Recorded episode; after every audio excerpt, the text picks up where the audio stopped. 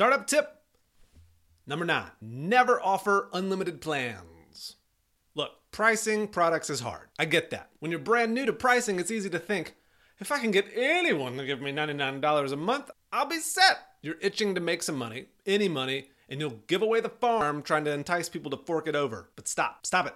Stop giving it away. Chances are you're already charging too little. Having an unlimited plan just puts the nail in the coffin. Here's why. You should be pricing based on value, and how you price should scale in parallel to the value that your customer is receiving. So, with that in mind, does unlimited make sense? Nope because they get unlimited value while you just capped how much revenue you can make from any given customer. Now would be an appropriate time to facepalm. Do you realize how bad of a move that is? The type of customers who will make use of that unlimited plan are the exact customers who are more than happy to pay you exponentially more than you're currently charging. Never offer an unlimited plan.